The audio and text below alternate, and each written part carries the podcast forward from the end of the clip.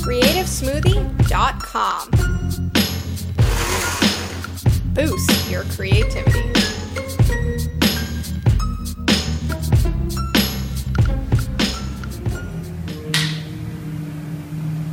Let me tell you guys a story.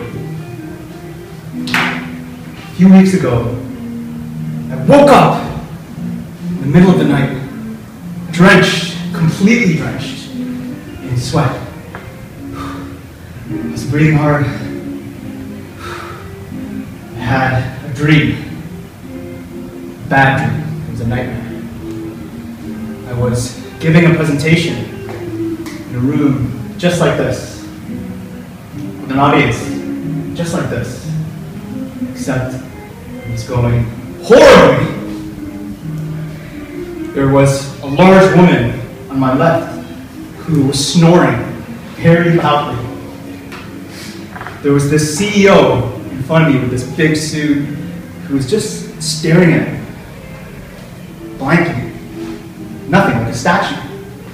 And there was this little girl on my right with bushy hair who was just giggling to herself and doodling on the desk in front of me. No one was paying attention to me. What the heck? What the heck? In the back, I saw this really old man, must have been over 100 years old, with this long white beard. And he squints at me. And so I go a little bit closer to listen to him. And he whispers, Tell a story. Tell a story. Got up, got out of bed, you know, got some water, opened up my laptop, and started Googling, searching the internet to see what did this old man mean? Tell a story. What is he talking about? Is there something about stories that make presentations more engaging? Is that what I was missing from my presentation in this dream? I knew that I needed to find out the truth, the facts, some proof that storytelling is going to help me make my presentations much more engaging.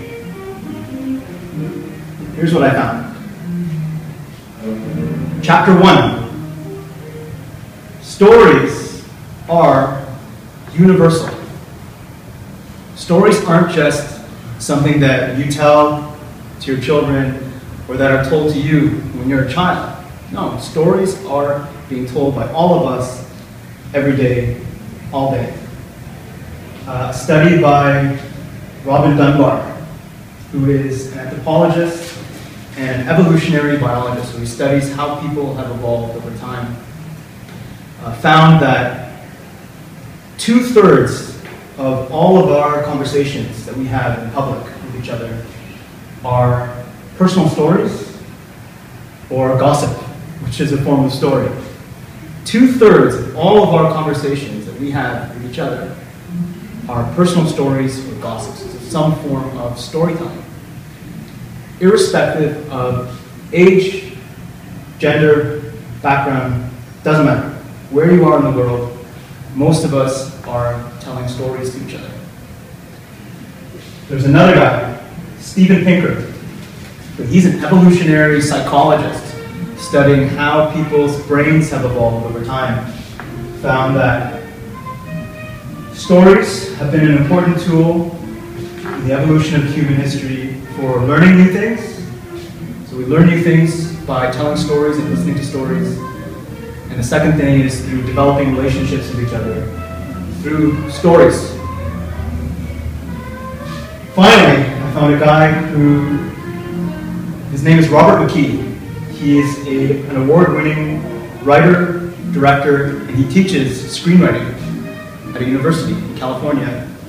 He had a quote that said, Stories fulfill profound human need, not just on an intellectual level, but on an emotional level. Storytelling is an emotional experience. I read this and I said to myself, wow, young and old, spend most of our time telling stories to each other. Why should presentations be any different? Still, I felt this itch. I couldn't go back to sleep. I knew that there must be more to the story. There must be other other things that could confirm that storytelling is important. You know, all this anthropology stuff is, is interesting, but it's got to be something biological. You know, something uh, that science can prove about storytelling. Chapter two. Stories influence our brains. Stories influence our brains. And I want you guys to remember these three chemicals cortisol, oxytocin, and dopamine. Cortisol, cortisol or cortisol? Cortisol.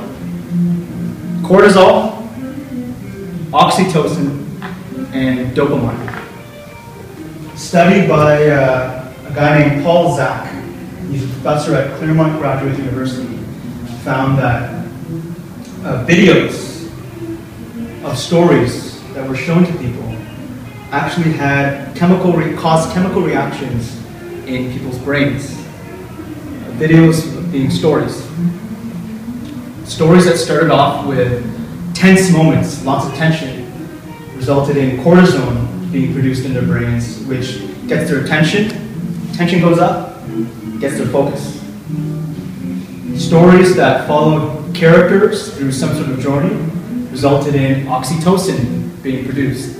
And oxytocin helped people be more, show more empathy towards the main character. So I understood the main character, I got them, as well as motivating them to be more cooperative and agreeable to what was happening to the main character. Lastly, stories that had happy endings produce dopamine in our brains, which makes people feel happy. You feel like you're optimistic, you're hopeful, and you're rewarded. And this was all in comparison to just showing people one on one conversations. So stories versus conversations.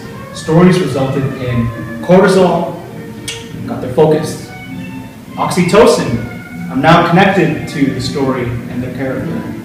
And then dopamine, happy ending, I feel rewarded, I feel good, I feel optimistic. Wow! Stories can actually change chemicals in your brain in order to be more impactful. At this point, sun was, sun was rising, it was morning. I still didn't want to go to bed just yet. I knew that there must be one more fact that I was missing. What about sales and pitches? You know, sales presentations. It's really hard to sell stuff to people.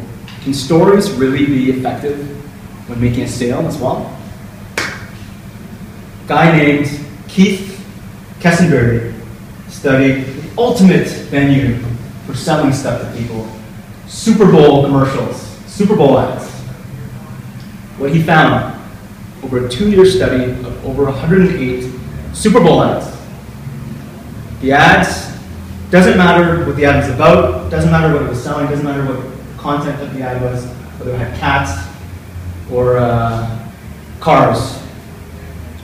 The more that an ad followed traditional story structure, the more that the structure of it had you know, beginning, rising up to this climax, something amazing happens, and it goes to resolution, the more likely it was going to be popular and successful as a commercial.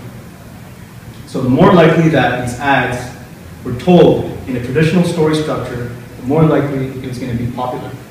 And it actually was proven when the number one ad from 2014, which was called Puppy Love, it was about a dog falling in love with this Budweiser Clydesdale horse, and the dog really wanted to stay with the horse, no matter who wanted to adopt him. That was voted the most popular Super Bowl ad from that year, and it was actually the same ad that he predicted was going to be most popular. Stories sell. I read that, I smiled. Wow, that is what that old man was trying to tell me. Stories are universal. Stories influence chemicals in our brains, and stories sell. Went back to bed, hoping for a good night's sleep. In fact, I had another dream. The exact same dream as before. This time, I was telling a story, not giving a presentation. The large woman on the left, her jaw was dropped completely. The CEO in the middle, he was leaning forward with so much zest, hanging on every word. And the little girl with the bushy hair just smiling the whole presentation. I looked at that old man, crackly old man with the beard, and he smiles at me and he says, Good story. the end.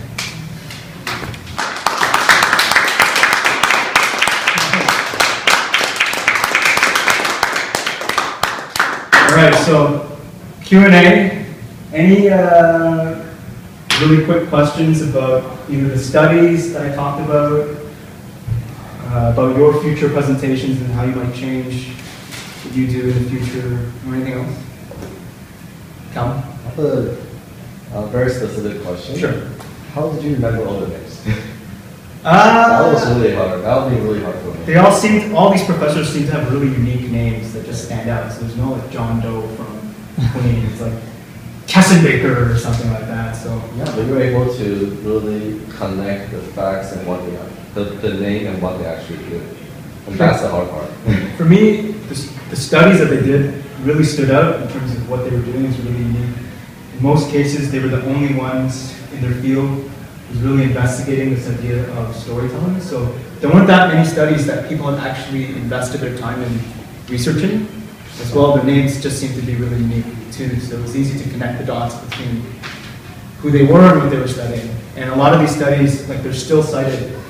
Some of them are from almost 10 years ago, but people still keep going back to, to them. It's very nice. Uh, Babe, do you feel like, is there anything in here that might change how you give a future presentation?